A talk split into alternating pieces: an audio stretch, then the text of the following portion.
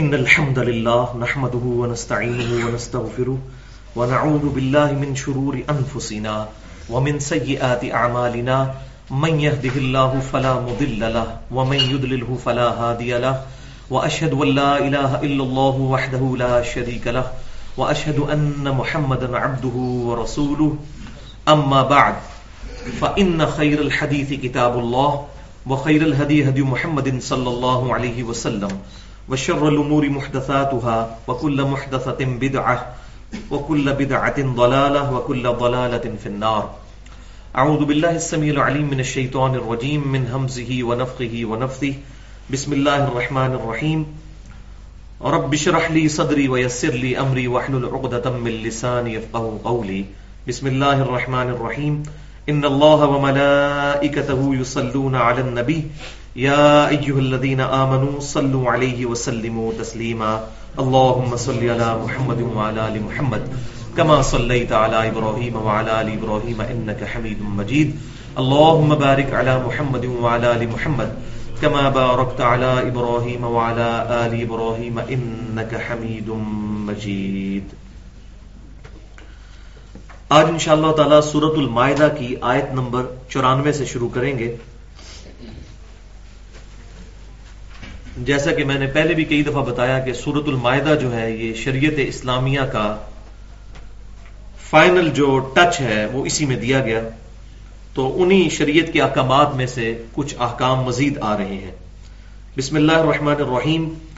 یا ایوہ الذین آمنوا لَيَبْلُوَنَّكُمُ اللَّهُ بِشَيْءٍ مِّنَ الصَّيْدِ۔ اے ایمان والو، اللہ تعالی تمہیں ضرور آزمائے گا شکار کے ذریعے۔ احرام کی حالت میں شکار کرنا حرام ہے۔ تو اللہ تعالیٰ فرما رہا ہے کہ اللہ تعالیٰ تمہیں آزمائے گا یعنی شکار تمہارے سامنے آئے گا اور تمہاری آزمائش ہوگی کہ تم نے احرام کی پابندیوں کا خیال رکھنا ہے۔ تنالہ ایدیکم ورماحکم جو کہ تمہارے ہاتھوں اور تمہارے نیزوں کے بالکل پاس آ جائیں گے شکار۔ لیعلم اللہ من یخافہ بالغیب تاکہ اللہ تعالی یہ چیز جانچے کہ کون ہے جو اللہ سے غیب میں ڈرتا ہے۔ کیونکہ اللہ تبارک و تعالی ہماری نظروں کے سامنے تو نہیں، ہم اللہ تعالیٰ کے احکامات کی پیروی اس یقین کی وجہ سے کرتے ہیں کہ میرا رب مجھے دیکھ رہا ہے۔ تو میں نے شریعت کی پابندی کو توڑنا نہیں ہے۔ تو اللہ تعالیٰ فرما رہا ہے تمہاری آزمائش ضرور ہوگی۔ یہاں پر لیعلم اللہ کا لفظی ترجمہ تو بنتا ہے تاکہ اللہ تعالیٰ تمہیں، تمہارے متعلق جان جائے۔ یا علم رکھے۔ تو اپروپریٹ ٹرانسلیشن یہاں پر کریں گے ہم، جانچنا۔ جاننا نہیں، اللہ کے تو علم میں پہلے ہی ہے، جو کچھ ہونے والا ہے۔ اس کے ذریعے اللہ تعالی انسان کے اندر چھپی ہوئی جو چیزیں ہیں، ان کو واضح فرما دیتا ہے۔ تو اللہ تعالیٰ تمہیں جانچے گا کہ شکار تمہارے سامنے آئیں گے، تمہارے نیزوں اور ہاتھوں کے سامنے۔ اور اس کے ذریعے جانچا جائے گا کہ کون ہے جو اللہ سے غیب میں ڈرتا ہے، کہ اللہ سامنے موجود نظر نہیں آتا۔ لیکن یہ یقین ہے کہ میرا رب مجھے دیکھ رہا ہے۔ اور اسی پہ ہی ساری کامیابی کا انحصار ہے۔ ان الذین یخشون ربهم بالغیب لهم مغفرت و اجر کبیر۔ بے شک وہ لوگ جو اللہ سے ڈرتے ہیں غیب میں، بغیر اس کے کہ وہ اپنے رب کو دیکھ رہے ہیں، ان کے لیے اجر کبیر ہے، ان کے لیے مغفرت۔ ہے فمن اعتدى بعد ذلك فله عذاب علیم پس جو شخص پھر اس کے بعد حد سے بڑھے گا تو اس کے لیے دردناک عذاب ہوگا۔ کس کے لیے؟ جو احرام کی پابندی کا خیال نہیں رکھے گا۔ اور بالکل یہی معاملہ جو ہے یہودیوں کے ساتھ بھی ہوا۔ سورت العراف میں ڈیٹیل کے ساتھ ذکر موجود ہے کہ اللہ تبارک و تعالیٰ نے یہودیوں کے لیے ہفتے کے دن کا شکار منع فرما دیا تھا کہ ہفتے والے دن وہ شکار نہیں کر سکتے۔ تو پورا ہفتہ جو ہے وہ مچھلیاں سمندر میں سامنے نظر نہیں آتی تھی لیکن ہفتے والے دن مچھلیاں جو ہے سامنے پھدگری ہوتی تھی پانی سے نکل نکل کر۔ اور ان کے لیے احرام جو ان کے لیے جو ہے وہ منع تھا، ہفتے والے دن شکار کرنا۔ پھر انہوں نے ایک ہیلا ایجاد کیا کہ انہوں نے سمندر کے ساتھ کنزیکٹو جو ہے وہ گڑے کھود لیے۔ اور جب مد و جزر کی وجہ سے پانی سمندر کا اوپر چڑھ جاتا تھا تو ان گڑوں میں آ جاتا تھا، اس کی وجہ سے مچھلیاں بھی اس میں آ جاتی تھی اور ہفتے کا دن جب گزر جاتا تھا تو اس سے شکار کر لیتے تھے اور کہتے تھے ہم نے شکار تو نہیں کیا۔ یہ ہیلا بازیاں وہ کرتے تھے۔ تو اللہ تعالیٰ نے فرمایا کون خاصین پھٹکارے ہوئے بندر بن جاؤ۔ تو وہ بندروں کی شکلیں ان کی بن گئی تھی تو یہاں بھی اللہ تعالیٰ فرما رہا ہے کہ تمہارے نیزوں اور تمہارے ہاتھوں کے بالکل قریب آ جائیں گے شکار۔ اور اللہ تعالیٰ آزما رہا ہوگا، جس طرح بنی اسرائیل کے سامنے بالکل مچھلیاں پھدک رہی ہوتی تھی اور ان سے، ان کو ازمائش میں ڈالا گیا کہ وہ اس معاملے میں اللہ تعالیٰ کی شریعت کی پابندی کریں، لیکن وہ پابند نہ رہ سکے۔ فمن اعتدى بعد ذلك فله عذاب علیم تو جو کوئی اس کے بعد پھر حد کو کراس کرے گا، اس کے لیے دردناک عذاب ہے۔ یا ایو الذین آمنو، اے ایمان والو، لا تقتلوا الصید وانتم حرم۔ مت شکار کو قتل کرو جبکہ تم احرام کی حالت میں ہو۔ احرام کی حالت میں کوئی شکار نہیں کیا جا سکتا سوائے سمندری شکار کے۔ وہ آگے آ جائے گا۔ اس کو اب آج کے زمانے میں سمجھنا تھوڑا سا مشکل ہے۔ اس کی وجہ یہ ہے کہ آج کل تو لوگ چار گھنٹے کا ہوائی جہاز کا سفر کر کے اسلام آباد سے جدہ پہنچ جاتے ہیں۔ اور جدے سے تقریباً پچاس منٹ کی ڈرائیو ہے مکت المکرمہ کی۔ اور آج سے چالیس پچاس سال پہلے یہ حالت تھی کہ لوگ اونٹوں پر جب سفر کرتے تھے، تو جو آج پچاس منٹ میں سفر ہو رہا ہے جدے سے مکے کا، یہ دو دن اور ایک رات کا سفر ہوتا تھا۔ اور یہاں سے لوگ تین تین چار چار مہینے پہلے ہی سفر شروع کر دیتے تھے تاکہ حج کے مہینے میں وہاں پہنچ جائے اسی لیے قرآن پاک میں کہا گیا کہ حج کے مہینے جو ہیں وہ معلوم ہے تو اگلے دن بھی مجھ سے کسی نے پوچھا کہ حج کا تو ایک ہی مہینہ یہ مہینے کیوں ہے تو رمضان کے بعد حج کے مہینے شروع ہو جاتے ہیں، کیونکہ جس نے حج کرنا ہوتا تھا، وہ شوال کے مہینے میں سفر شروع کر دیتا تھا۔ تین تین چار چار مہینے کا سفر ہوتا تھا، لوگ دور دراز سے آتے تھے۔ تو اس لیے جو ہے وہ راستے میں ظاہر ہے کہ پھر بعض اوقات نیل گائے سامنے آ جاتی تھی، بعض اوقات ہرن سامنے آ جاتا تھا۔ تو پھر انسان کے سامنے جب اس طرح چیزیں آ جائیں بالکل اور مفت کا مال مل رہا ہو، خریدنا بھی نہ پڑے، تو شکار کر کے کون نہیں کھائے گا؟ تو اس لیے میں کہہ رہا ہوں کہ آج کل یہ سمجھنا ذرا مشکل ہے، لیکن اس زمانے کے اندر یہ بہت بڑی ازمائش تھی کہ کوئی بندہ بچ جائے اس معاملے میں۔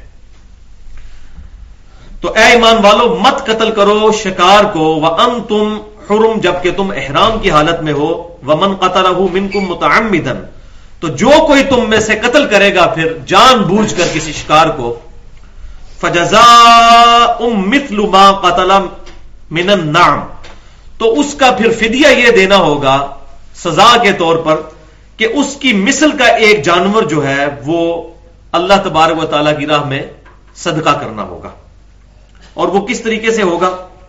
یحکم بھی روا عدل منکم، کہ تم میں سے دو جو ہیں موتبر آدمی اس چیز کا ڈسیزن کریں گے کہ یہ جو جانور شکار کیا، اس کے ایکویلنٹ کون سا صدقہ کیا جائے؟ مثال کے طور پر، اگر نیل گائے شکار کی ہے، تو اس کے بدلے میں ایک گائے جو ہے، وہ مکہ مکرمہ کے لیے بھجوائی جائے صدقے کے لیے۔ اسی طریقے سے ہرن شکار کیا ہے تو اس کے بدلے میں ہرن کے ایکویلنٹ جو ہے، بکرا۔ تو اللہ تعالیٰ فرما رہا ہے کہ دو عادل آدمی اس بات کا فیصلہ کریں گے کہ جو آپ نے شکار کیا ہے، تو اس کے اکویلنٹ آپ کو کتنا جو ہے وہ فدیہ دینا ہوگا؟ یعنی اس کو اجتہادی مسئلے کے طور پر چھوڑ دیا۔ روا عدل منکم ہدیم بالغل کعبہ تو یہ ہدیہ ہوگا جو کہ کعبہ تک پہنچایا جائے گا۔ یعنی کہ حرم کی جو حدود ہے، اس میں جا کر اس جانور کا صدقہ کرنا ہوگا۔ یہ نہیں کہ وہاں پر ہی صدقہ کر کے خود ہی کھا لیا جائے۔ نہیں اس جانور کو لے جا کر حرم کی حدود کے اندر جا کر ذبح کرنا ہوگا۔ اچھا۔ اور اگر کوئی جانور نہیں پاتا تو اس کے لیے پھر آپشن ہے، او کفارتن تعام مساکین۔ تو وہ پھر مساکین کو کھانا بھی کھلا سکتا ہے، لیکن کوئی تعداد نہیں آئی یہاں پر۔ لہذا یہ مسئلہ بھی اجتہادن چھوڑ دیا گیا۔ میں بار بار ایک جملہ بولتا ہوں کہ اجتہاد اسلام کی بہت بڑی خوبصورتی ہے۔ اس خوبصورتی کو دال لگایا ہے تقلید نے۔ تقلید کی وجہ سے آپ جامد کر دیتے ہیں کسی بندے کو کہ آپ نے یہی رائے ماننی ہے۔ ورنہ اسلام کی یہ خوبصورت ترین شہ تھی کہ ہر بندہ اپنا اجتہاد خود کرے گا یا اہل علم کے ساتھ مشورہ کر کے اس وقت کے حالات کے مطابق اجتہاد کرے گا۔ آج کے اجتہاد بالکل ڈفرنٹ ہے، پرانے زمانے کے اجتہاد سے تو اجتہاد اسلام کا چوتھا رکن ہے، کتاب، سنت، اجماع کے بعد۔ لیکن تقلید نہیں ہے، اجتہاد ہے۔ اور یہ قیامت تک جاری رہے گا اور اس میں اختلاف ہو سکتا ہے اور یہی اختلاف اس کی خوبصورتی ہے۔ اسی لیے شریعت میں کئی ایک مسائل جو ہے ان کو ان اٹینڈڈ جان بوجھ کر چھوڑا گیا ہے تاکہ امت پر سختی نہ پڑ جائے۔ اور وہی سختی پھر بعد میں لوگوں نے ڈالنی شروع کر دی۔ تو اللہ تعالیٰ فرما رہا ہے کہ پھر مساکین کو کھانا کھلا دیا جائے اگر کوئی بندہ فدیے کے طور پر جانور نہیں دے سکتا۔ تو اس کے اکویلنٹ جتنی اس کی مالیت ہے، اس کے اکویلنٹ جو مالیت بنے گی، اتنے مساکین کو کھانا کھلا دیا جائے۔ تو اس میں اجتہاد کا سب سے بیسٹ طریقہ ہے جو قرآن پاک سے ہی کیا جا سکتا ہے، جو ہم پہلے سورت المائدہ کی آیت نمبر ایٹی نائن جس پہ تقریباً میں نے پچپن منٹ گفتگو کی تھی قسم کے کفارے پر، جو مسئلہ نمبر سکسٹی ایٹ کے نام سے اہل سنت پاک ڈاٹ کام پر اپلوڈ ہو چکی ہے۔ قسم اور اس کے کفارے کا بیان۔ تو اس میں یہ تھا کہ آپ جو ہے وہ دس مساکین کو کھانا کھلائیں قسم کے کفارے کے طور پر۔ اور پھر اس کے ساتھ ذکر ہوا تھا کہ اگر کوئی بندہ وہ تین آپشن جو دیے گئے تھے، یا غلام آزاد کرے یا یہ مساکین کو کھانا کھلائے، تو اس کے بعد کہا گیا تھا کہ اگر کوئی مساکین کو کھانا کھلانے کا اہل نہیں ہے، نہ ان کو کپڑے لے کے دے سکتا ہے اور نہ غلام آزاد کر سکتا ہے، تو وہ پھر تین دن کے روزے رکھے۔ یہ بات وہاں پر آئی تھی۔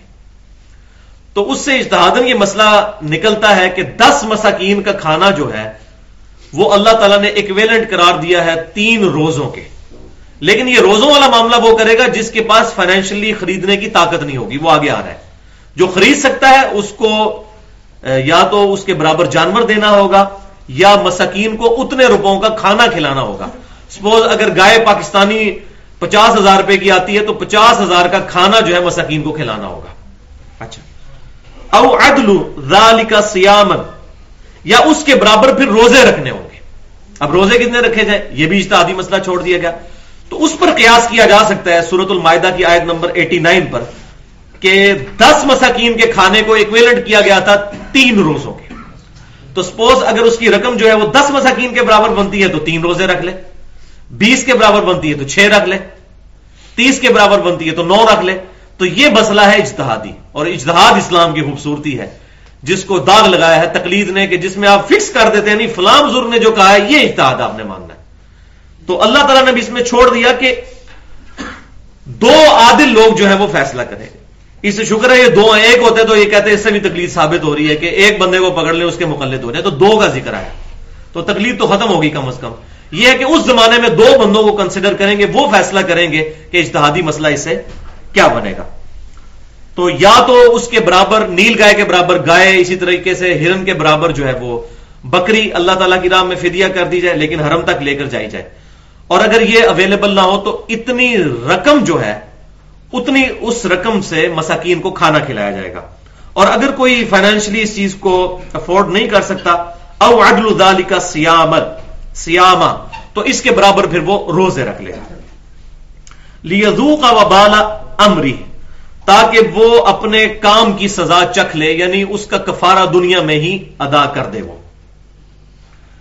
اف اللہ عما سلف، اللہ نے معاف کر دیا ہے جو کچھ پہلے تم سے غلطیاں ہو چکی۔ ومن آدا تو اب جو کوئی اس کا اعادہ کرے گا یعنی دوبارہ جان بوجھ کر کوئی غلطی کرے گا، شریعت کے احکامات کو توڑے گا، تو آگے الفاظ دیکھیں کتنے سخت آ رہے فیم تقیم اللہ من ہو تو اللہ تعالیٰ ایسے شخص سے انتقام لے گا۔ اس شریعت کے احکامات کو ہلکا سمجھنا یہ مومن کی نشانی نہیں ہے۔ وہ بس نام کا مسلم ہوگا، مومن ایمان اس کے دل میں داخل نہیں ہوا ہوگا۔ جو میں نے حدیث بھی بتائی تھی پچھلی دفعہ، بخاری اور مسلم کی متفق حدیث ہے۔ جب چور چوری کرتا ہے، اس وقت مومن نہیں رہتا۔ جب زانی زنا کرتا ہے، اس وقت مومن نہیں رہتا۔ جب ڈاکہ ڈالنے والا ڈاکہ ڈالتا ہے، کسی کا مال لوٹتا ہے زبردستی، اس وقت وہ مومن نہیں ہوتا۔ اور جب خائن خیانت کر رہا ہوتا ہے، اس وقت وہ مومن نہیں ہوتا۔ تو مومن جو ہے، وہ ہر وقت یہ کانسیپٹ اس کے ذہن میں تازہ رہے گا کہ میرا رب مجھے دیکھ رہا ہے۔ اس کا ایمان کنوکشن والا ہوگا۔ اندر سے۔ تو اللہ تعالیٰ فرما رہا ہے، جس نے جان بوجھ کر شریعت کی پابندی کو توڑا تو ہم پھر ایسے شخص سے انتقام لیں گے۔ واللہ عزیز انتقام۔ اور اللہ تعالی غالب ہے انتقام لینے والا ہے۔ یعنی وہ اتنا غالب ہے کہ اس کا مقابلہ کرنے کی طاقت کسی کو نہیں ہے۔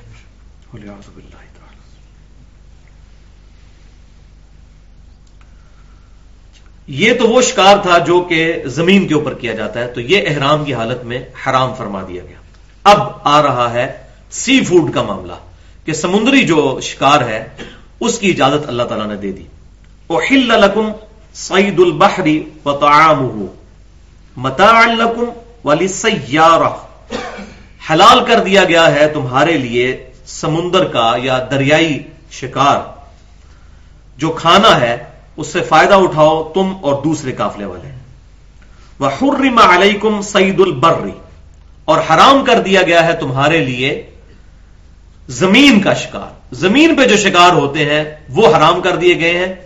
اور اسی کے اندر امپلائڈ ہوگا یہ جو پرندوں وغیرہ کا شکار ہے، وہ بھی زمین کے اوپر ہی ہوتا ہے۔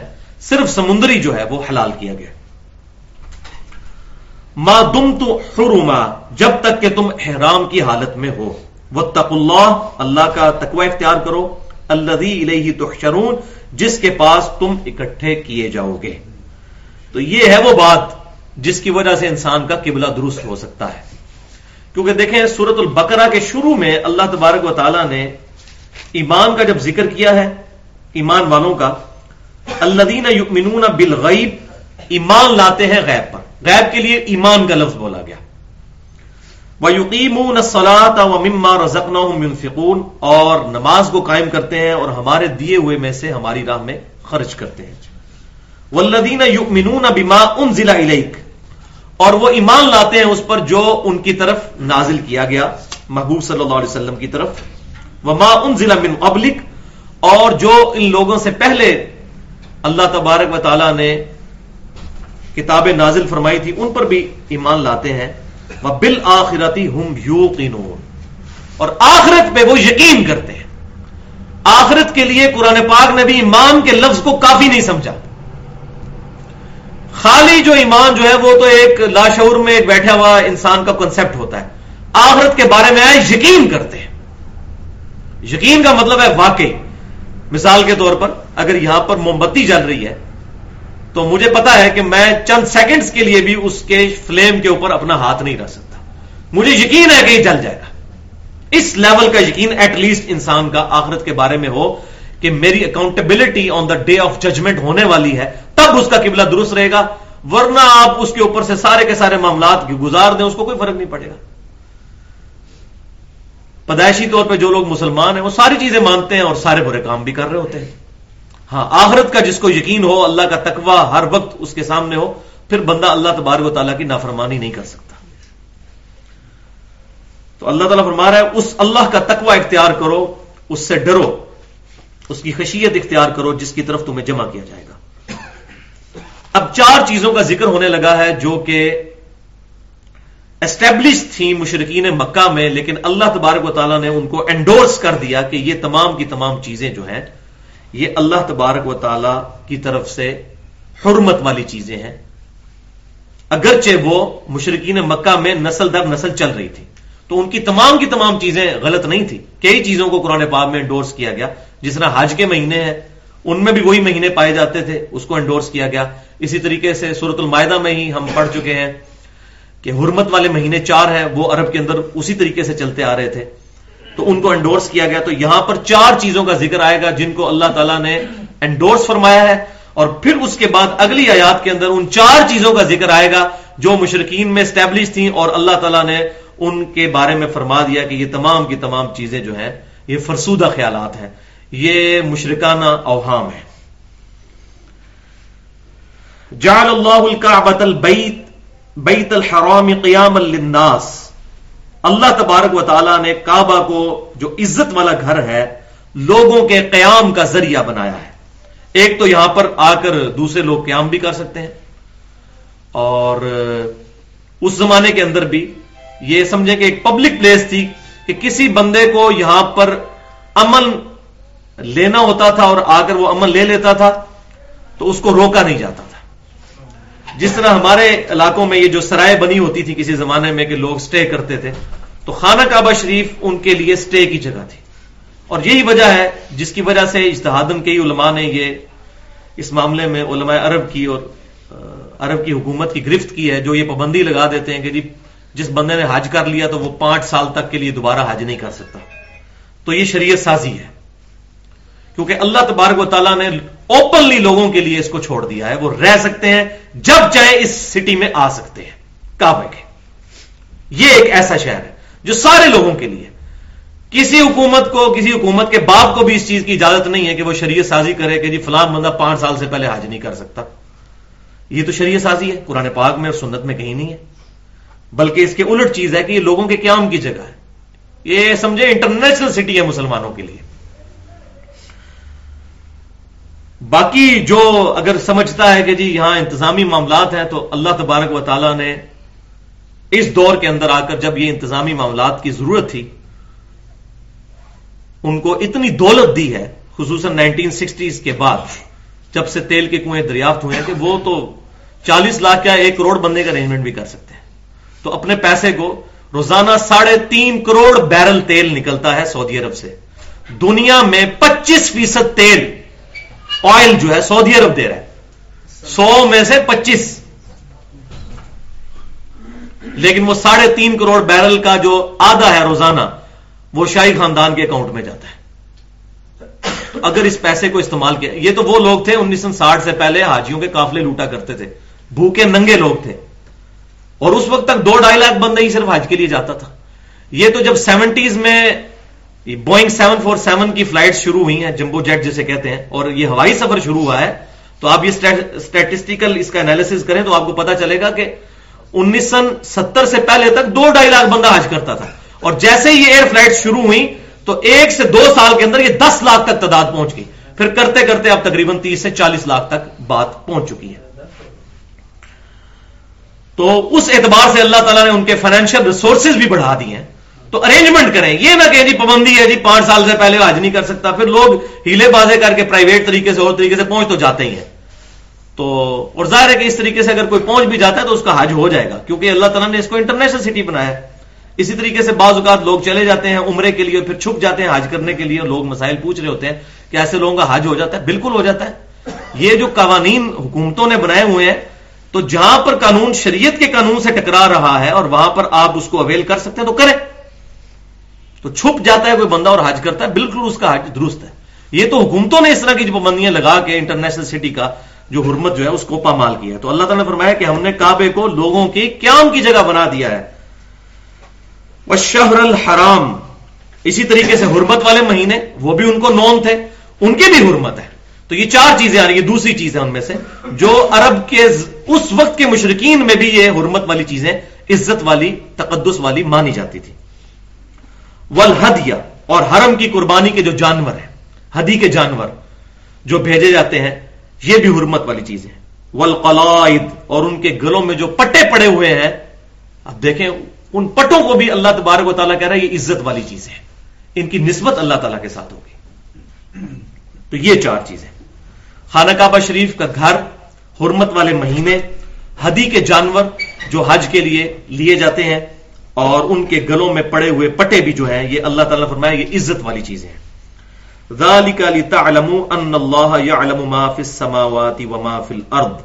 یہ سب کی سب چیزیں اس لیے ہیں تاکہ تم یہ بات جان لو کہ بے شک اللہ تبارک و تعالی جانتا ہے جو کچھ آسمانوں میں ہے اور جو کچھ زمین میں۔ وہ ان اللہ بکل شعین علیم اور بے شک اللہ تعالیٰ نے اپنے علم کے ذریعے ہر چیز کا احاطہ کیا ہوا ہے۔ تو یہ ساری کی ساری چیزیں اللہ تعالیٰ یہ جو اس کے ساتھ کیا اس کا جوڑ بنتا ہے کہ تاکہ تم ان چیزوں سے یہ سمجھ لو کہ اللہ تبارک و تعالیٰ جو کچھ زمین و آسمان کے اندر ہے، اس کو جاننے والا ہے۔ مراد یہ کہ یہ یقین تمہارا ہوگا تو تم پھر اس قابل ہوگے کہ ان حرمت والی چیزوں کی حرمت کا خیال رکھو گے اگر یہ کانسیپٹ تمہارے اندر نہیں ہے کہ اللہ تبار و تعالیٰ ہر چیز کو دیکھ رہا ہے پھر تو جو مرضی کرتے رہو۔ تو گناہ سے بچنے کا واحد طریقہ یہی ہے کہ یہ کانسیپٹ ہر وقت تازہ رہے کہ میرا رب مجھے دیکھ رہا ہے۔ بلکہ یہاں تو لوگ دنیا کی شرم سے بچتے ہوئے کئی یہ گناہوں سے بچ جاتے ہیں۔ اور یہ میں اکثر کہتا ہوں کہ انسان کو یہ داڑھی اور پگڑی یا سر کو ڈھانپنا ٹوپی کے ذریعے یا رومال کے ذریعے، یہ دیکھنے میں تو معمولی سے کام نظر آ رہے ہوتے ہیں، لیکن کئی ایک برائیوں سے انسان کو بچا دیتے ہیں۔ تو اس طریقے سے بھی جو انسان گنا سے بچ جاتا ہے، بہرحال یہ ریاکاری کے زمرے میں نہیں آتا۔ اس کی وجہ یہ ہے کہ کوئی نیک عمل کے طرف تو نہیں وہ جا رہا گنا سے بچ رہا ہے۔ چاہے قانون کے ڈر کی وجہ سے کوئی بچتا ہے یا کسی اور معاملے کی وجہ سے بھی بچتا ہے، تو اللہ تبارک تعالیٰ اس پر بھی اجر دے گا۔ جس کا ثبوت وہ صحیح مسلم کی حدیث ہے کہ آپ صلی اللہ علیہ وسلم نے فرمایا کہ تم میں سے جو کوئی شخص اپنے بال بچوں پر رزق خرچ کرتا ہے، تو یہ بھی اس کے لیے صدقہ لکھا جاتا ہے۔ ایون اگر کوئی شخص اپنی بیوی سے اس دواجی تعلق قائم کرتا ہے، جو خالصتاً ایک حیوانی جذبہ ہے سیکس کا جذبہ۔ اپنی سیکچل نیڈ اپنی بیوی سے پوری کرتا ہے تو یہ بھی صدقہ ہے۔ صحابی پریشان ہو گئے، ان کے یار وسلم یہ آپ نے جو اشاع فرمایا، تو آپ نے فرمایا کہ یہ بتاؤ کہ اگر وہ شخص اپنی وہی ضرورت کسی غیر عورت سے پوری کرتا تو کیا اسے گناہ ہوتا؟ تو صحابی نے کہا، یا رسول اللہ، ضرور ہوتا۔ تو آپ نے فرمایا جب وہ اپنی بیوی سے پوری کرے گا تو اس کا ثواب بھی ہوگا۔ اب کمپیرزن دیکھا کیا کیا؟ حالانکہ یہ بات سمجھ میں آنے والی نہیں ہے، لیکن یہ اسلام کا فلسفہ ہے نیکی کا۔ کہ برائی سے بچنے کے لیے بھی کوئی اپنی بیوی سے صحبت کرتا ہے تو یہ بھی اس کے لیے ثواب لکھا جاتا ہے۔ تو کسی بھی طریقے سے برائی سے بچ جانا اللہ تبارک و تعالیٰ کے حضور بڑا عزت والا کام ہے۔ ہاں البتہ نیک کے جو امال ہیں، نیکی کے امال کرنا۔ وہ دکھلاوے کے لیے ہوں گے تو وہ زیرو سے ملٹی پلائی ہو جائے گی۔ کوئی شخص کہتا ہے میں نے داڑھی اس لیے رکھی ہے تاکہ میں لوگوں کو بتاؤں کہ میں بڑا نیک ہوں یا لمبی سی پگڑی باندھ لی ہے شلوار اس نے آدھی پنڈلی تک کر دی لوگوں کو دکھانے کے لیے۔ تو یہ نیک امال ہے یہ اگر ریاکاری کے طور پر ہوں گے تو یہ گناہ کے زمرے میں چلے جائیں گے۔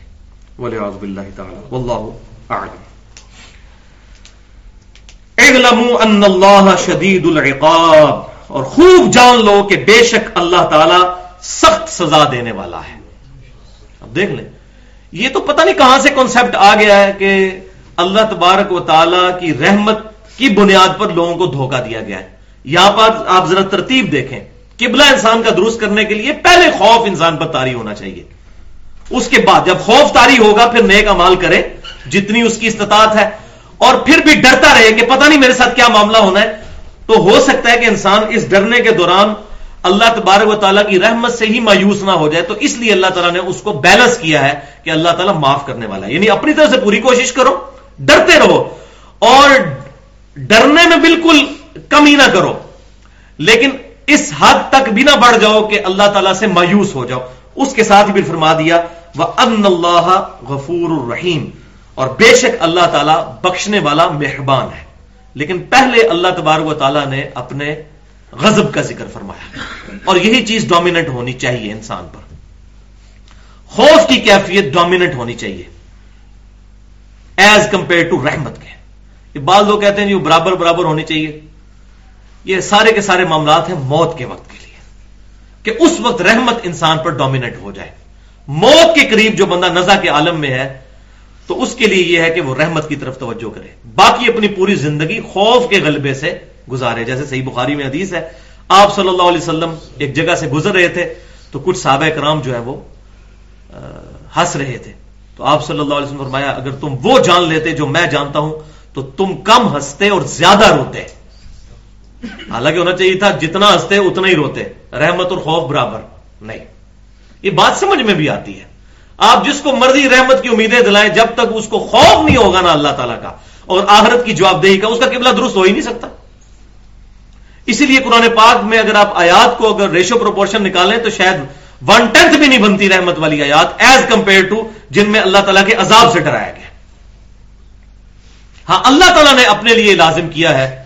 وہ قطب اعلی نفس رحما پرانے پاک میں واضح آ گیا کہ اللہ تعالیٰ نے اپنے اوپر یہ لازم کر لیا ہے کہ میں ہر حال میں رحم فرماؤں گا۔ اور بخاری اور مسلم کی متفق علیہ حدیث ہے کہ نبی صلی اللہ علیہ وسلم فرماتے ہیں اللہ تعالیٰ نے مخلوق کی پیدائش سے پہلے اپنے عرش پہ اپنے پاس یہ عبارت لکھ لی تھی کہ میری رحمت میرے غضب سے سبقت لے جائے گی۔ تو یہ اللہ کے لیے معاملہ۔ ہمیں ہر وقت اس کے غضب سے ڈرنا چاہیے۔ کیونکہ اگر اللہ تبارک و تعالیٰ ہماری پکڑ فرمائے تو وہ عادل ہے پکڑ فرما سکتا ہے۔ ہر وقت ڈرتے رہنا چاہیے۔ اللہ اس کانسیپٹ پہ میں نے تقریباً پچاس منٹ کی گفتگو کی ہے۔ مسئلہ نمبر اٹھارہ کے نام سے اہل سنت پاک ڈاٹ کام پر۔ وہ اگر اللہ تعالیٰ توفیق دے تو اس کو سنیں۔ اس کا عنوان ہے گناہ کبیرہ اور توبہ کا بیان۔ اس میں کیا ایک آپٹیبل عقیدہ انسان کا ہونا چاہیے اور کس طریقے سے انسان گناہوں سے بچ سکتا ہے اور اللہ تعالیٰ کی طرف رجوع لا سکتا ہے، اس پہ میں نے پچاس منٹ گفتگو کی ہے۔ الحمدللہ۔ اب ساتھ ہی فرمایا جا رہا ہے ما رسول البلاغ.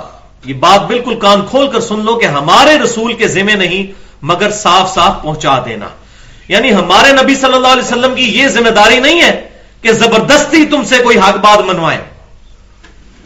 جیسا کہ ہم پہلے صورت البکرا میں بھی پڑھ چکے ہیں کہ اے محبوب صلی اللہ علیہ وسلم، آپ سے نہیں پوچھا جائے گا اہل دوزخ کے بارے میں کہ یہ لوگ دوزخ میں کیوں پہنچ گئے؟ آپ کا کام صرف دعوت دینا ہے۔ اگر انہوں نے قبول نہیں کی خود اپنے لیے دوزخ خریدی ہے تو آپ سے نہیں پوچھا جائے گا۔ واللہ یعلم ما تبدون وما تکتمون۔ اور اللہ تعالیٰ جانتا ہے جو کچھ تم ظاہر کرتے ہو اور جو کچھ چھپاتے ہو۔ اس کے اندر دھمکی موجود ہے کہ رسول نے پہنچا دیا۔ اس کا یہ مطلب نہیں کہ اب تمہاری مرضی کرتے رہو، یہ بھی ساتھ یاد رکھنا۔ رسول اللہ نے جو پہنچا دیا صلی اللہ علیہ وسلم، اس کے بعد اگر تم اس کی پیروی نہیں کرتے ہو اور اللہ تبارک و تعالیٰ کی شریعت کی مخالفت پر چلتے ہو، تو جو کچھ تم کر رہے ہو ظاہر میں اور باطن میں۔ ہم جانتے ہیں ان علیم بذات صدور۔ اللہ تعالیٰ تو دلوں کے، سینوں کے اندر چھپے ہوئے رازوں کو بھی جاننے والا ہے۔ اب پھر رزق کے حلال کے حوالے سے سخت ترین آیت مبارکہ آ رہی ہے۔ لا یس طبل خبیف اے محبوب صلی اللہ علیہ وسلم، فرما دیجیے کہ برابر نہیں ہو سکتے ناپاک اور پاک۔ ولو آ جب کا کثرات اگرچہ خبیص کی کثرت جو ہے وہ تمہیں حیرت میں ڈال دے تو یہ تو جرنل بھی آیت لی جا سکتی ہے کہ جو لوگ برائی پر چل رہے ہیں، اگر زیادہ تعداد میں وہ فیصلہ بھی کر لیتے ہیں، تب بھی ان کی کثرت پر ہونا یہ فیصلہ نہیں کرے گی کہ یہ بات حق ہے۔ اس لیے ہم کہتے ہیں کہ جمہوریت کا جو یہ والا پہلو ہے پاکستان میں تو خیر ویسا نہیں ہے، اس لیے میں پاکستان کی جمہوریت کو شرک یا کفر نہیں کہتا۔ یہ چند فنیٹکس بےچارے جن کا علم کم ہے، وہ کہتے ہیں، جمہوریت جو دنیا کے اندر رائج ہے، وہ واقعی ہی کفر اور شرک ہے۔ کیونکہ اس کے اندر عوام کو یہ اختیار حاصل ہوتا ہے کہ وہ شریعت سازی کر سکتے ہیں۔ جیسا کہ امریکہ کی تین سٹیٹس کے اندر ہومو سیکچولیٹی کو یعنی مرد کی مرد سے شادی، عورت کی عورت سے شادی کو انہوں نے قانون کی حیثیت دے دی ہے۔ اب یہ مارل لا کے خلاف ہے۔ یہ انسان نہیں بنا سکتا۔ تو جتنے مارل لاز ہیں وہ ڈیوائن ہوں گے، کتاب اور سنت سے اخذ ہوں گے۔ ہاں ٹریفک کے قوانین ہیں، وہ بنا سکتے ہیں آپ۔ اسی طریقے سے پرنٹ میڈیا ہے یا الیکٹرانک میڈیا ہے، جتنی اور چیزیں اس طرح کی، ان کے جو قوانین ہیں، وہ انسان بنا سکتا ہے کثرت رائے سے۔ لیکن اس میں بھی خیال رکھا جائے کہ کتاب و سنت کے خلاف نہ ہو۔ لیکن جو مال لاز ہیں، وہ اللہ تعالی کی طرف سے فائنل ہو چکے ہیں۔ تو ان کو اگر کوئی توڑے گا، تو ایسی جمہوریت جو ہے، وہ شرک ہو۔ لیکن پاکستان میں ایسا نہیں ہے معاملہ۔ بلکہ کچھ عرصہ پہلے جب یہ پرویز مشرف مسلط تھا ہم پر، تو اس کے دور کے اندر پاسپورٹ سے جب مسلمان کا جو خانہ نکالا گیا، تو آپ کو پتا ہے کتنی ایجیٹیشن ہوئی تھی پورے ملک کے اندر، انہوں نے اپنا ڈیسیزن واپس لیا۔ تو اسی طریقے سے قرارداد مقاصد میں پاکستان کی یہ لکھی ہوئی یہ بات کہ کوئی بھی قانون کتاب و سنت کے خلاف نہیں بنایا جا سکتا۔ باقی اس کی امپلیمنٹیشن میں معاملہ ہو سکتا ہے کہ کمزوری آ جائے تو اس کے لیے کوشش اور جد و جہد کرنا ضروری ہے۔ تو شریعت کے قوانین جو ہے اللہ تعالی کی طرف سے، وہ پیٹ ہے، چاہے اس پر تھوڑے لوگ عمل کرتے ہوں، اس کو انگلش میں کہا جاتا ہے quality is authenticity quantity is not authenticity کسی چیز کی تعداد یا کثرت ہونا، یہ اس چیز کی دلیل نہیں کہ وہ خالص چیز ہے۔ ہاں اس کی کوالٹی کا صحیح ہونا، وہ اس کی اچھائی کی دلیل ہے۔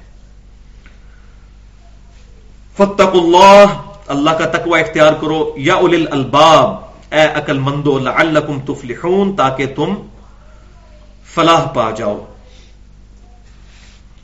تو پرٹیکولر رزق حلال کے حوالے سے دو لیکچرز الحمد للہ سنت پاک ڈاٹ کام پر اپلوڈ ہو چکے ہیں۔ ایک مسئلہ نمبر اکاون کے نام سے رزق حرام، فتنہ مال دنیا پرستی کا انجام اور اس کا علاج۔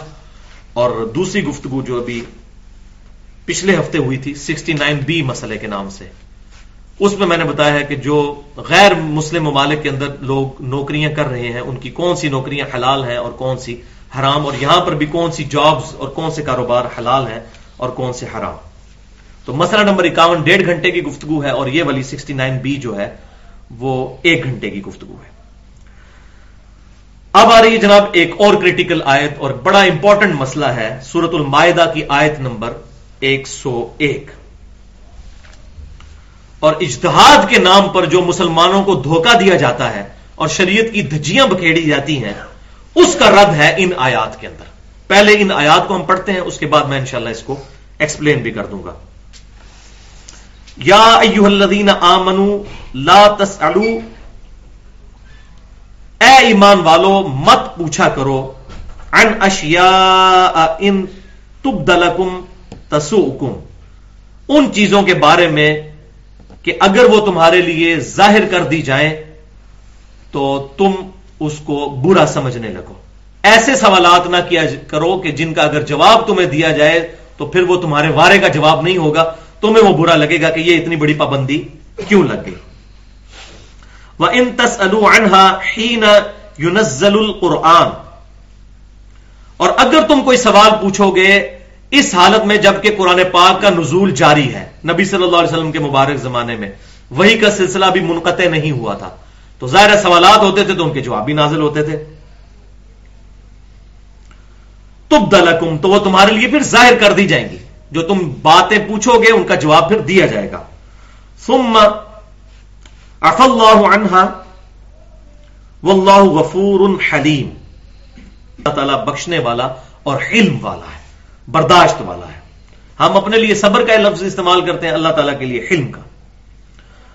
قد سألها قوم من قبلكم بے شک پوچھا تھا ان لوگوں نے بھی جو تم سے پہلے قومیں گزری ہیں۔ ثم اصبحوا بها کافرین۔ پھر جب وہ معاملات ان کے لیے ظاہر ہو گئے تو پھر وہ کافر بن گئے۔ جس کا ایک ذکر جو ہے وہ سورت البقرہ میں بھی گزرا۔ کہ اللہ تبارک و تعالی نے ان کو حکم فرمایا کہ گائے کی قربانی کرو۔ پھر انہوں نے موسا علیہ السلام سے بار بار سوالات پوچھنے شروع کیے کہ وہ گائے کس قسم کی ہو، اس کا رنگ کیا ہو کیا ہو، اس کی اور اسپیسیفکیشن ہو تو کرتے کرتے وہ بڑی مشکل میں پڑ گئے۔ اور کئی ایک معاملات ایسے بھی ہوئے کہ پھر وہ پورا بھی نہیں کر سکے۔ اس کانٹیکس میں تین احادیث بڑی اہم ہیں۔ صحیح بخاری اور صحیح مسلم کی متفق حدیث ہے۔ پہلی امام کائنات سید الاولین والآخرین شفیع المذنبین رحمت للعالمین سیدنا و مولانا امام اعظم محمد رسول اللہ صلی اللہ علیہ وسلم نے فرمایا، مسلمانوں میں بڑا مجرم وہ ہے جس کے سوال کرنے کی وجہ سے کوئی ایسی شے جو کہ حلال تھی پہلے، وہ حرام کر دی گئی۔ کیونکہ اصلا تو ہر چیز حلال ہے، جس کی حرمت نازل نہیں ہوئی۔ اور کسی بندے نے سوال کیا کہ اس کو بتائیں، اس کو بتائیں، کرتے کرتے وہ چیز حرام کر دی گئی۔ تو وہ مسلمانوں میں بڑا مجرم ہے۔ لیکن اس میں یہ بات یاد رکھیے گا کہ اگر شریعت کے بتائے ہوئے احکامات جو ہیں، ان کی کوئی کلیریفکیشن پوچھتا ہے تو اس کی اجازت ہے۔ وہ سورت البقرہ میں، سورہ نساء میں آپ بار بار ہم پڑھتے ہیں کہ اے نبی صلی اللہ علیہ وسلم، یہ آپ سے حیض کے بارے میں پوچھتے ہیں، یہ آپ سے چاند کے مہینوں کے بارے میں پوچھتے ہیں۔ تو آپ صلی اللہ علیہ وسلم ان کو یہ یہ جواب دیں، آپ سے کلالہ کے بارے میں پوچھتے ہیں، وراثت کے قوانین جو گزرے۔ تو آپ صلی اللہ علیہ وسلم نے ان باتوں کے جواب دیے۔ لیکن ایک فرضی کیس بنا لینا، جیسا کہ بھار شریعت کے اندر مفتی امجد علی صاحب نے لکھا اور انہوں نے بھی کیا لکھا، پیچھے بزرگ بھی گیری میں اور رد المختار، در مختار میں لکھتے آئے کہ اگر کسی جنگل کے اندر بارہ بندے ہوں اور بارہ کے بارہ ننگے ہوں تو امامت کون کرے گا؟ تو پھر وہ ہمیں کہتے ہیں جی بتائیں قرآن حدیث میں یہ مسئلہ کہاں لکھا ہوا ہے؟ تو یہ میں کہہ رہا تھا کہ یہ کتنا بڑا جرم ہے شریعت کا مذاق اڑانا۔ یہ جب معاملہ ہوگا جس بندے کے ساتھ وہ اس وقت اشتہاد کر لے گا۔ ایک کیس کو پہلے سپوز کرنا، پھر اس کا حلال اور حرام کا حکم لگانا، یہ شریعت سازی کے مترادف ہے۔ اور نبی صلی اللہ علیہ وسلم کے مبارک زمانے میں بتایا جا رہا ہے، آپ صلی اللہ علیہ وسلم فرما دیا، یہ حدیث پڑھ چکا بخاری اور مسلم کی، کہ مجرم ہے مسلمانوں میں سب سے بڑا وہ، کہ جس نے خام خواہ سوالات کر کے کوئی حلال چیز تھی اس کو حرام کروا دیا۔ دوسری حدیث صحیح مسلم کی۔ آپ صلی اللہ علیہ وسلم نے فرمایا کہ مسلمانوں تم پر اللہ تعالی نے حج فرض کیا ہے۔ اب یہ سنگولر کا سیکھا تھا کہ حج فرض کیا ہے۔ ایک صحابی کھڑے ہو گئے، انہوں نے کہا، یار وسلم، ہر سال حج فرض ہو گیا۔ آپ صلی اللہ علیہ وسلم، خاموش۔ دوسری بار پوچھا، خاموش۔ تیسری بار پوچھا، خاموش۔ چوتھی بار آپ صلی اللہ علیہ وسلم فرمایا کہ اگر میری زبان سے ہاں نکل جاتا تو تم پر ہر سال حج فرض ہو جاتا۔ اور تم پھر اس کی طاقت بھی نہیں رکھتے تھے۔ اللہ تعالی۔ صحیح مسلم کی حدیث ہے اگلی تیسری حدیث۔ کہ آپ صلی اللہ علیہ وسلم نے فرمایا تمہیں جن چیزوں کے بارے میں نہیں بتایا گیا ان کے بارے میں مجھ سے مت پوچھو۔ کیونکہ تم سے پہلے لوگ بھی سوال کرنے کی وجہ سے اور پھر اس کے نتیجے میں انبیاء کرام کی مخالفت کرنے کی وجہ سے کافر ہو گئے۔ کہ پہلے ایک معاملہ پوچھ لیا، جب وہ معاملہ ان پر فرض کر دیا گیا، پھر ان کے لیے بڑا مشکل ہو گیا۔ تو اس سے یہ بات پتا چلی کہ بال کی کھال اتارنے کی شریعت میں ممانعت ہے۔ کہ سپوز کر لیے جائیں کیسز بلکہ آپ سنن دارمی کا مقدمہ اگر پڑھیں، امام دارمی رحمت اللہ علیہ، امام مسلم کے استاد ہیں، امام ابو دعود امام ترمزی کے بھی استاد ہیں، اور صحیح مسلم میں سیونٹی ون حدیثیں امام دارمی سے امام مسلم نے لی ہیں۔ تو امام دارمی رحمت اللہ علیہ کی جو کتاب ہے سنن دارمی تقریب، اس کے مقدمے میں کتنے صحابہ کے اقوال لے کر آئے ہیں کہ صحابہ کرام اس چیز کو سخت ناپسند کرتے تھے کہ کوئی بندہ کسی فرضی کیس کو پوچھے کہ اگر یہ ہو جائے تو یہ ہو جائے تو پھر کیا مسئلہ ہوگا؟ کیونکہ یہ تو اسلام کی خوبصورتی ہے اجتہاد کہ جب بھی اس بندے پر وہ معاملہ آئے گا تو وہ اس وقت خود ڈسیزن کرے گا کہ مجھے اب کیا کرنا ہے۔ تو یہ کہا جاتا ہے جی، کہ نکالے قرآن حدیث میں یہ مسئلہ کہاں لکھا ہے؟ یہ تو قرآن حدیث نے جان بوجھ کے مسئلے چھوڑے ہیں اس طرح کے۔ تاکہ شریعت میں سختی نہ ہو۔ اجتہاد کا دروازہ کیا مت تک کے لیے کھول دیا۔ اس لیے میں کہتا ہوں کہ یہ عام لوگ تو سمجھ رہے ہوتے ہیں، اجتہاد شاید تقلید کے مترادف ہے۔ اور اجتہاد سے نفرت کرتے ہیں۔ اجتہاد اور تقلید اپوزٹ ہے ون ایٹی ڈگری تقلید نے تو اجتہاد کا دروازہ ہی بند کر دیا ہے۔ کہ اب آپ نے اجتہاد نہیں کرنا؟ حالانکہ آج کے دور حاضر کے کتنے مسائل ہیں جو کہ ہمارے بزرگوں کے خواب میں بھی کبھی نہیں آئے تھے۔ ویڈیو کیمرے کا مسئلہ، انتقال خون کا بلڈ ڈونیٹ کرنے کا مسئلہ، پوسٹ مارٹم کا مسئلہ، کتبین پہ نماز پڑھنے کا مسئلہ، جہاں چھ مہینے کا دن، چھ مہینے کی رات ہوتی ہے۔ اب یہ مسئلے کہاں لکھے ہوئے ہیں؟ اگر یہ کہتے ہیں قرآن حدیث میں نہیں لکھے ہوئے، تو قرآن حدیث میں تو لکھے ہوئے ہیں کہ اجتہاد کرنا ہے۔ ہم تو ان سے پوچھتے ہیں جو کہتے ہیں اجتہاد کا دروازہ بند ہو چکا، تو یہ تمام مسائل ہمیں اپنے بزرگوں سے دکھائیں۔ امام منیفا رحمۃ اللہ علیہ، امام شافی امام مالک احمد بن امبل کی ان لوگوں نے یہ مسائل لکھے ہوں۔ نہ ان کی یہ تعلیمات تھی یہ ان بزرگوں کے نام پر امت کو دھوکہ دیا جا رہا ہے۔ جس طرح عیسیٰ علیہ السلام کے نام پر کرسچینٹی پہ چلنے والے لوگ عیسیٰ علیہ السلام کے بارے میں ڈیوینٹی کلیم کرتے ہیں۔ معاذ اللہ استغفر اللہ عیسیٰ علیہ السلام کی کوئی ایسی تعلیمات نہیں۔ تھی وہ تو وجیحن فی دنیا والآخرہ ہے۔ اللہ کے حضور وجاہت والے ہیں اس دنیا میں بھی اور آخرت میں بھی۔ الحمد لہذا آئمہ کرام سے الحمد ہماری کوئی دشمنی نہیں ہے۔ ہم ان کا دل سے احترام کرتے ہیں۔ ان کی تعلیمات بھی یہی ہیں۔ کہ کتاب و سنت اور اجماع کو پکڑا جائے اور اجتہاد کا معاملہ جو ہے وہ قیامت تک کے لیے اللہ تبارک و تعالیٰ نے اس کو اوپن اینڈڈ چھوڑ دیا ہے۔ اس پہ میرے دو لیکچر بڑے امپورٹنٹ ہیں۔ ایک مسئلہ نمبر گیارہ کے نام سے اہل سنت پاک ڈاٹ کام پر صرف پچیس منٹ کی گفتگو ہے۔ تقلید اور پہلے تین سو سال کے مسلمانوں کے اسلاف۔ اس وقت کیا کانسیپٹ تھا؟ اور تقلید پر لکھی ہوئی کئی کتابیں ایک طرف ہیں اور یہ پچیس منٹ میں ایک عام آدمی کو یہ مسئلہ سارا سمجھ آ جائے گا۔ اور دوسری گفتگو ہے اجماع کی حجیت اور اس کی سترہ مثالیں اہل سنت پاک ڈاٹ کام پر تقریباً چالیس منٹ کی گفتگو ہے مسئلہ نمبر اکتیس کے نام سے۔ تو یہ دو گفتگو ہیں، بڑی امپورٹنٹ ہے اس حوالے سے۔ تو چار چیزیں تھیں وہ حرمت والی جو پہلے گزر چکی، جن کی عزت اللہ تعالیٰ نے رکھی تھی اور مشرقین میں اسلام سے پہلے بھی ان کی عزت چلتی آ رہی تھی، اللہ تعالیٰ نے اس کو انڈورس فرما دیا۔ پہلی چیز خانہ کعبہ قیام کی جگہ، دوسری چیز حرمت والے چار مہینے۔ جو زیقادہ ذوالحجہ اور محرم یہ تین کنزیکٹو اور چوتھا رجب کا مہینہ، یہ چار مہینے حرمت والے، جن میں جنگ و جدل کرنا منع ہے۔ اور تیسری چیز، قربانی والا جانور ہدی کا جانور، اور چوتھی چیز، اس کے گلے میں ڈلے ہوئے پٹے، یہ بھی اللہ کے حضور عزت والے ہیں۔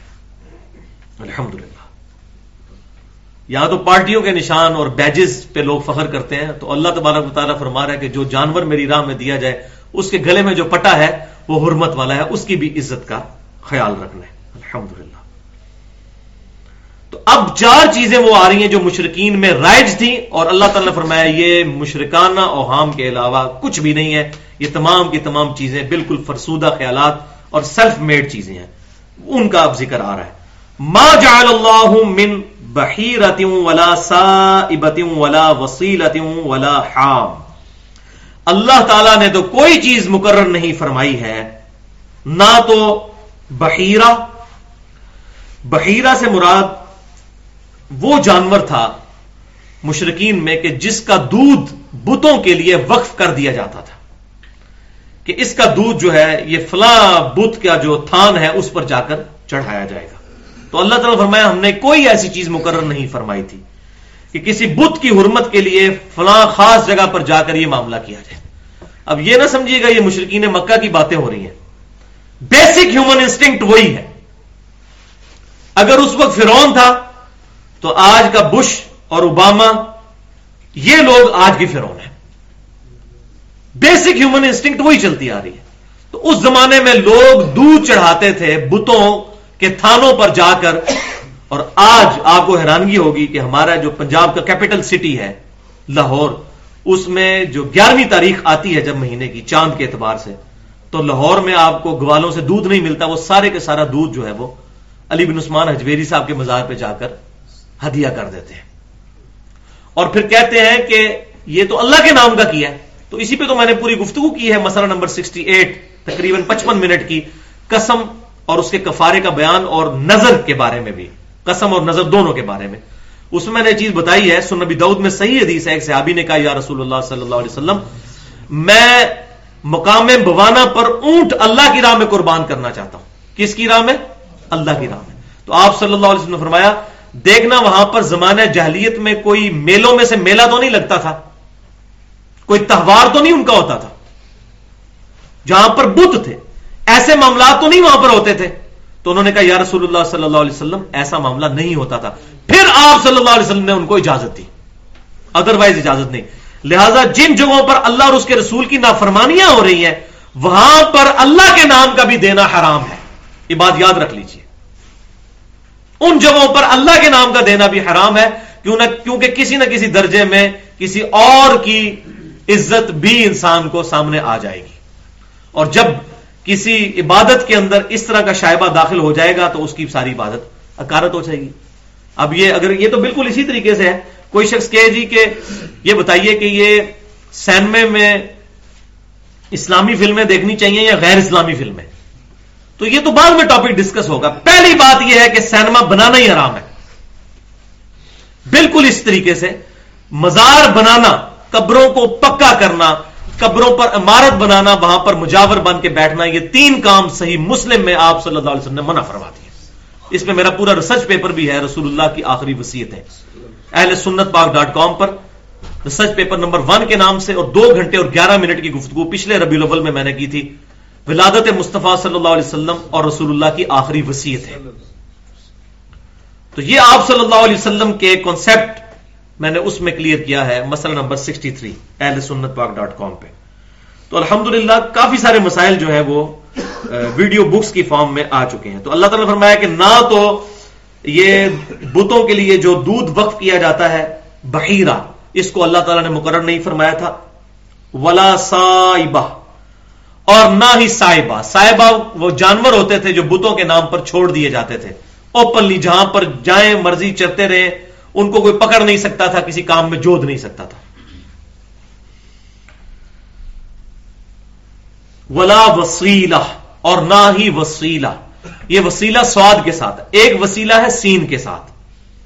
جس پہ میں نے تقریباً ڈیڑھ گھنٹے کی گفتگو کی ہوئی ہے۔ سورت المائدہ کی آیت نمبر پینتیس کے کانٹیکسٹ میں۔ مسئلہ نمبر فورٹی تھری کے نام سے۔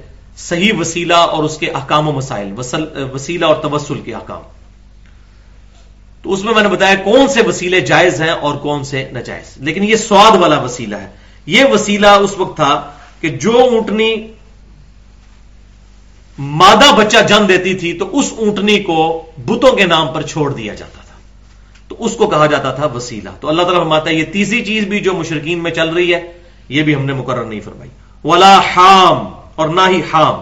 حام وہ نر اونٹ ہوتا تھا جس کے بارے میں یہ کنسپٹ تھا کہ جس نر اونٹ نے اتنی اونٹنیوں کے ساتھ جو ہے وہ تعلق قائم کر لیا ہے، وہ حیوانی تعلق، تو اب اتنی اونٹنیوں کے بعد تعلق قائم کرنے کے بعد اب وہ اس قابل ہو گیا کہ اس کو بتوں کے نام پر چھوڑ دیا جائے۔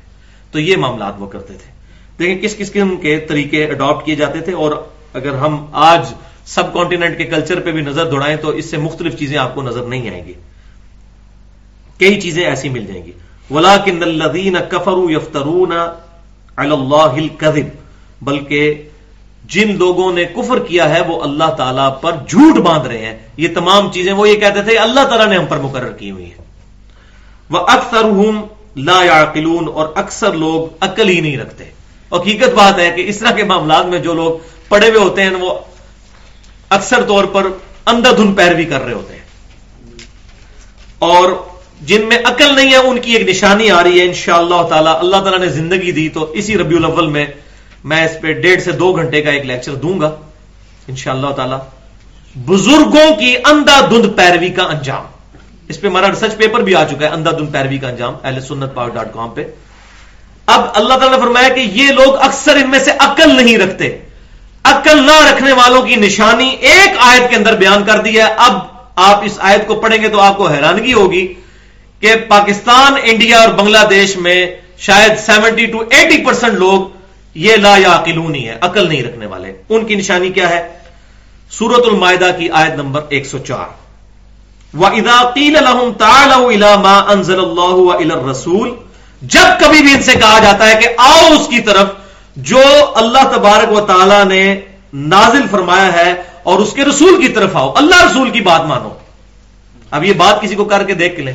یار ہمیں دیکھنا چاہیے کہ کیا اللہ نے فرمایا، کیا اس کے رسول صلی اللہ علیہ وسلم نے فرمایا۔ تو وہ یہ اب بات ایک مسلمان کو تو اپیل کرنی چاہیے۔ وہ فوراً کہے گا جی تھی ماما نو نہیں مانتے۔ ہمیں دیکھنا چاہیے، کتاب و سنت میں کہہ رہا فوراً کہہ دیں گے، آپ بزرگوں کو نہیں مانتے تو ان کو بھی یہ بات شاید ان کے لاشعور میں بیٹھی ہوئی ہے کہ اللہ رسول کے ماننے والا بزرگوں کو پھر نہیں مانتا ہوگا۔ کیونکہ بزرگوں کی تعلیمات ہی اللہ رسول کے خلاف ہے یہی مطلب ہو سکتا ہے نا؟ ورنہ تو اس کو کہنا چاہیے کہ آپ ماشاءاللہ بزرگوں کے ہی ماننے والے ہیں کیونکہ بزرگوں نے بھی اللہ رسول کی بات بتائی ہے۔ لیکن پتہ ان کو بھی ہے کہ کتاب و سنت کچھ اور منج پیش کر رہے ہیں اور ہمارے فرقے کے بزرگوں نے اپنی اپنی چیزیں جو ہیں کسی نے کلمہ پڑھوایا لا الہ الا اللہ اشرف علی تھانوی رسول اللہ اس میں میں نے ڈالا ہے۔ کسی نے کلمہ پڑھوایا لا الہ الا اللہ چشتی رسول اللہ اور کہتے نہیں معرفت کی باتیں آپ کو سمجھ نہیں آئیں گی۔ بولے آزب اللہ تعالیٰ۔ تو اس پہ میں یہ کہتا ہوں کہ یا تو پھر ان بزرگوں کو پاگل ڈکلیئر کیا جائے۔ تو تب یہ شریعت کے قلم سے بچ جائیں گے۔ کیونکہ بخاری کے اندر حدیث موجود ہے کہ آپ صلی اللہ علیہ وسلم فرمایا، تین لوگوں سے اللہ تعالیٰ نے قلم اٹھا لیا ہے شریعت کا۔ ایک پاگل، دوسرا چھوٹا بچہ اور تیسرا جو شخص سویا ہوا ہے۔ ان تینوں پر شریعت کے احکام کا جو قلم ہے وہ نہیں چلتا۔ جس جب تک وہ سویا رہتا ہے۔ ظاہر ہے وہ اپنی ہوش میں نہیں ہوتا۔ تو یا تو اپنے ان بزرگوں کو جنہوں نے اس قسم کے اپنے ناموں کے کلمے پڑھائے، ان کو تو پاگل ڈکلیئر کیا جائے، تو یہ تو شریعت کے قلم سے بچ جائیں گے۔ پھر دوسرا پھر آپشن بڑا خطرناک ہے۔ کہ یہ لوگ ہے ہی بے دین لوگ تھے، انہوں نے جان بوجھ کر ایسے معاملات کیے۔ تیسرا کوئی آپشن نہیں بنتا۔ تیسرا ایک آپشن بن سکتا ہے زبردستی کے کہا جائے کہ یہ بزرگوں کی تعلیمات ہی نہیں ہے لیکن وہ ماننے کو تیار ہی نہیں ہوتے۔ وہ کہتے ہیں انہیں کی تعلیمات ہے آپ کو سمجھ نہیں آتی ہے تو ہم کہتے ہیں، تو یہ جو جملہ بول دیتے ہیں نا کہ اتنے بڑے بڑے بزرگ پاگل ہیں، تو ہم کہتے ہیں، بھائی ان کو پاگل ہی سمجھو، تو تب بچیں گے شریعت کے قلم سے۔ پاگل بندے ہی اگر چشتی رسول اللہ یا علی تھانوی رسول اللہ پڑھوائے گا تو بچے گا۔ اگر پاگل نہ ہوا تو سیدھا دو میں جائے گا۔ تو یہ بالکل ٹھیک کہہ رہے ہوتے ہیں بڑے بڑے بزرگ کہیں، بالکل پاگل ہے جناب۔ پاگل ہی کہیں گے تو بچیں گے۔ اگر انہوں نے جان بوجھ کے یہ کیا ہے، تو پھر تو وہ اسلام سے ہی خارج ہو گئے ولی آزب اللہ تعالیٰ۔ تو ہم اس نے زن رکھتے ہیں کہ یا تو تعلیمات ٹیمپر ہو گئی ہیں یا ان لوگوں کا ذہنی توازن ٹھیک نہیں تھا۔ تو جب بھی ان سے کہا جاتا ہے کہ آؤ اللہ اور اس کے رسول کی طرف کالو ہس بنا ماں وجدنا علیہ آبانا۔ وہ کہتے ہیں، ہمیں تو وہی کافی ہے جس پہ ہم نے اپنے ابا اجداد کو پایا اسی تو جناب شروع تو ہی اے وہاں کہا جاتا نا؟ ہم تو شروع سے ہی کرتے آ رہے ہیں۔ تھی ہوں نمیاں گلا کر رہے ہو۔ نمی باتیں تو تب ہوں گی، نئی باتیں تو تب ہوں گی۔ بھائی، جب کتاب اور بخاری اور مسلم ہم خود لکھ کر لے آئے بخاری اور مسلم کو نئی بات نہیں ہے۔ یہ تو بارہ سو سال پہلے کی کتابیں قرآن پاک چودہ سو سال پہلے کا ہے۔ ہاں آپ کو یا آپ کے باوجداد کو توفیق نہیں ہوئی اس کو پڑھنے کی، تو آپ کی کم علمی ہے۔ چیزیں تو موجود ہیں۔ تو کہتے ہیں، نہیں نہیں، ہم اسی پر بڑے خوش ہیں، ہمیں وہ کافی ہے، یہ حسبنا، یہ ہم اللہ کے لیے کہتے ہیں نا، حسبنا اللہ نعم الوکیل۔ اللہ ہی مجھے کافی ہے، میں نے اسی پر بھروسہ کیا۔ تو حسبنا ما وجدنا علیہ آبانا، وہ کہتے ہیں، ہمیں وہی کافی ہے جو ہم نے اپنے ابا اجداد کو جس چیز کے اوپر پایا ہے۔ اب اللہ تعالیٰ ان پر ڈیوائن مور لگا رہا ہے، ان پر کمنٹس دے رہا ہے۔ اب لو کانا آبا لا يعلمون شيئا ولا يهتدون بھلا اگر کیا ان کے ابا و جداد کوئی بات نہ جانتے ہوں، بے علم ہو اور خود بھی ہدایت سے دور ہو تب بھی اپنے بزرگوں کے پیچھے چلیں گے۔ کتنی واضح بات۔ جیسے بزرگوں کی گستاخی ہے تو دیکھیں کتنی بڑی گستاخی ہوئی ہے۔ اللہ تعالیٰ فرما رہے کہ ان کے جو بزرگ جن کے اوپر یہ تکیہ کیے ہوئے ہیں اور اس کی بنیاد پر کتاب و سنت کو نہیں مان رہے، یہ طویل خاص کے اعتبار سے تو مشرقین مکہ کے لیے ہے۔ لیکن طویل عام کے اعتبار سے یہ یونیورسل لاز ہے قیامت تک کے لیے، کیونکہ بیسک ہیومن انسٹنکٹ انسان کی چینج نہیں ہوتی۔ اور اگر پھر بھی کسی کو تسلی نہ ہو تو وہ حدیث یاد رکھیں، بخاری اور مسلم کی متفق علیہ حدیث ہے۔ آپ صلی اللہ علیہ وسلم نے فرمایا، میری امت میں بھی وہی خرابیاں پیدا ہوں گی۔ تم بھی اگلے لوگوں کے پیچھے چل پڑو گے، قدم ب قدم، بالشت بار بالشت۔ اور اگلے لوگوں میں سے اگر کوئی گوہ کے سوراخ میں داخل ہوا تو تم بھی وہی برے برائی کے کام کرو گے۔ تو صحابہ کرام نے پوچھا، یہ اگلے لوگوں سے مراد یہود و نصارہ ہے تو آپ صلی اللہ علیہ وسلم اگر وہ مراد نہیں تو اور کون ہے؟ یعنی پچھلے جو امتیں گزر چکی ہیں، ان میں جو جو خرابیاں پیدا ہوئی وہ کسی نہ کسی شکل میں، شکل بدل کے ضرور ہوں گی، لیکن وہی خرابیاں اس امت میں بھی آئیں گی۔ یہ آپ صلی اللہ علیہ وسلم نے کیٹاگوریکل مینشن کر دیا۔ اب ایک اور کریٹیکل آیت آ رہی ہے اور اسی پر اس کو مکمل کرتے ہیں۔ کیونکہ پانچ، چھ منٹ ہی رہ گئے یا الذین آمنو علیکم انفسکم۔ اے ایمان والو، بس تم پر اپنی ہی جان کی ذمہ داری ہے۔ لا یضرکم من ضل اذا تدیتم تمہیں کوئی چیز نقصان نہیں پہنچا سکے گی، خصوصاً وہ چیز کہ جو لوگ گمراہی پر ہیں، وہ تمہیں نقصان نہیں پہنچا سکیں گے۔ اگر تم ہدایت پر ہو اللہ مرج تمہارا لوٹنا ہے اللہ کی طرف جمی سب کے سب کا۔ فیونبی اکم بیما کن تم تاملون پھر وہ تمہیں خبر دے دے گا جو کچھ تم دنیا میں امال کیا کرتے تھے۔ اگر تم خود ٹھیک ہو تو کسی دوسرے کی گمراہی تمہیں کوئی نقصان نہیں پہنچائے گی۔ تم سیدھے راستے پر چلتے جاؤ۔ کسی کی برائی کا وبال تم پر نہیں ہوگا۔ اگر تم حق کے راستے پر چل رہے ہو، پھر قیامت والے دن اللہ تبارک و تعالیٰ کی بارگاہ میں جب پیش ہوگے تو اللہ تعالیٰ تمہارا معاملہ جو ہے وہ سیدھا فرما دے گا۔ اچھا اب اس آیت سے صحابہ کرام کے اندر ہی، شروع میں ہی تابعین کے اندر غلط کانسیپٹ آ گیا، اس کو میں کلیئر کر دیتا ہوں۔ یہ سورت المائدہ کی آیت نمبر ایک سو پانچ ہے۔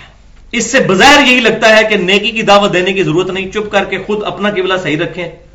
کوئی گمراہی پر ہے تو رہے آپ کو کوئی فرق ہی نہیں پڑتا۔ بظاہر یہی لگ رہا ہے، لیکن یہ اس طرح نہیں ہے۔ یہ اس صورت میں ہے کہ جب کسی پر حق واضح کر دیا جائے، اس کے بعد وہ بات نہ مانے، تو اب آپ نے ٹینشن نہیں لینی کہ اس کی وجہ سے میرے پہ موال نہ آ جائے۔ آپ کا کام تھا پہنچا دینا، اور وہ بات پیچھے سے چل رہی ہے۔ پہلے آگے نبی صلی اللہ علیہ وسلم کو کہا گیا کہ آپ کے ذمہ صرف پہنچانا ہے، لیکن پہنچانا ضروری ہے۔ اس کے بعد کہا گیا جب ان کو اللہ اور اس کے رسول کی طرف بلایا جاتا ہے، تو کہتے ہیں ہم اپنے بزرگوں کے طریقے پہ ہی رہیں گے۔ تو یہ امر بل معروف و نہیں منکر کرنے کے بعد ہے۔ یہ نہیں ہے کہ نیکی کی دعوت نہ دی جائے اور کہ جی میں تو خود سیدھا ہوں، خود بخود معاملہ۔ تو اس کے بارے میں سیدنا بکر صدیق کا خطبہ ہے۔ جامعہ ترمزی سن نبی دعود اور سن ابن ماجہ میں صحیح صنعت کے ساتھ۔ ابو بکر صدیق رضی اللہ تعالیٰ نے یہی آیت پڑھی اور فرمایا کہ لوگوں یہ آیت پڑھتے ہو تم اور اپنی طرح سے مطلب نکالتے ہو۔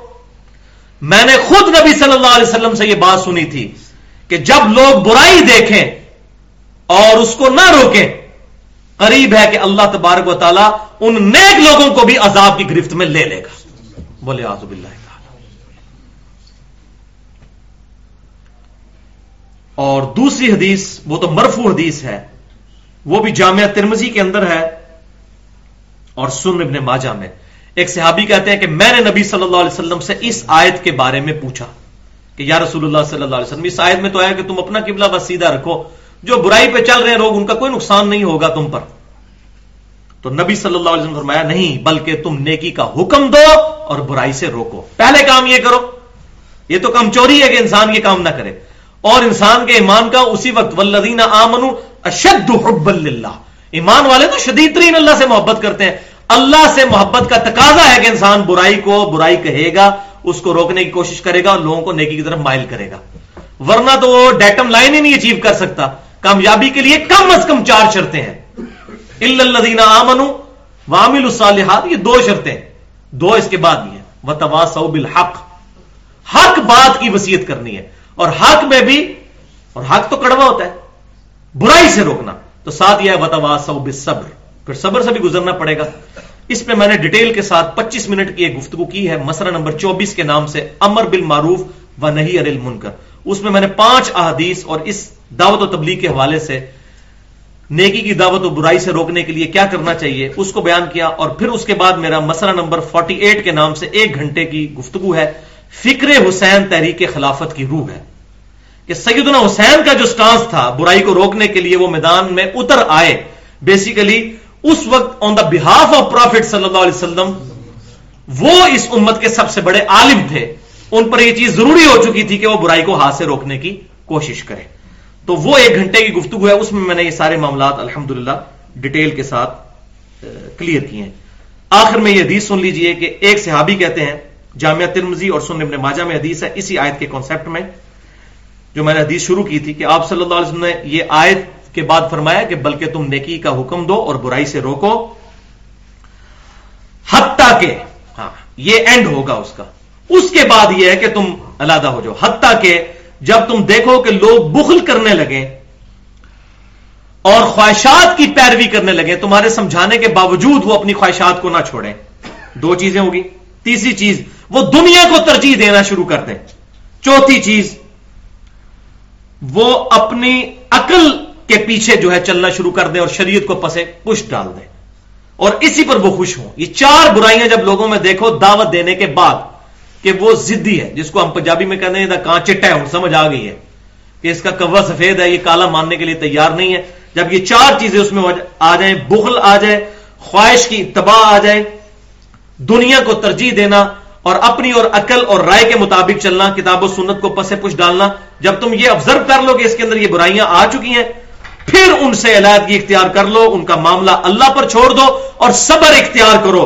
اور اس وقت جو صبر اختیار کرے گا، اللہ تعالیٰ اسے پچاس آدمیوں کا اجر عطا فرمائے گا۔ ان صحابہ جیسے پچاس آدمیوں کا۔ آپ نے صحابہ کی طرف اشارہ کیا کہ اس وقت جو یہ اعلیٰ ترین لوگ میری صحبت میں ہیں، یہ پچاس لوگوں کو جو اجر ملے گا، وہ اس بندے کو اجر ملے گا جو امر بالمعروف بنے ہی انل منکر کرے گا اور اس پر صبر کرے گا۔ اب اندازہ کریں۔ یعنی آج بھی بندہ صحابہ کرام علی مردوان جیسا ثواب حاصل کر سکتا ہے، پچاس گنا۔ لیکن کام بڑا مشکل ہے۔ بلکہ میں کہتا ہوں صحابہ کرام علی مردوان پہ تو ازمائشیں کتال کے حوالے سے آئی تھی۔ ہم پر آج کل جو ازمائش دوسرے حوالے سے آئی ہے بدنگاہی کے حوالے سے، جو بغیرتی عام ہو چکی ہے، اس ازمائش سے صحابہ کو نہیں گزرنا پڑا۔ وہ گھر سے نکلتے ہوں گے تو کسی موبائل کمپنی کا بہت بڑا بیس فٹ بائی چالیس فٹ کا کوئی ان کو سائن بورڈ تو نہیں نظر آتا ہوگا جس پہ کوئی بے پردہ عورت ہوگی۔ اس وقت تو عورتیں بھی نکاب کر کے نکلتی تھیں اور بہت ضرورت کی وقت ہی نکلتی تھی یہ ازمائشیں جو اس وقت ہم پر آ پڑی ہاں اس وقت اور طرح کی ازمائشیں آئیں۔ جان اور مال کی قربانی دینی پڑی۔ ہر زمانے میں اللہ تبار تعالیٰ نے مسلمانوں پر مختلف قسم کی آزمائشیں رکھی ہیں۔ اور جو ان آزمائشوں میں کامیاب ہوگا، وہی انشاءاللہ اللہ کے حضور اللہ تبارک و تعالیٰ سے اس کی رحمت کا مقام جنت حاصل کرنے کا حقدار ٹہرے گا۔ اللہ تعالیٰ سے دعا ہے، جو حق بات میں نے کہی، اللہ تعالیٰ ہمارے دلوں میں راسخ فرمائے۔ اگر جذبات میں میرے منہ سے کوئی غلط بات نکل گئی تو اللہ تعالیٰ ہمارے دلوں سے محو کر دے۔ ہمیں کتاب و سنت کی تعلیمات کو دوسرے بھائیوں تک پہنچا کر اس پر عمل کرنے کی توفیق عطا فرمائے۔ سبحانک اللہم و بحمدکا اشہد واللہ الہ الا انت، استغفرک و اتوب الیک۔ وما علینا الا البلاغ المبین۔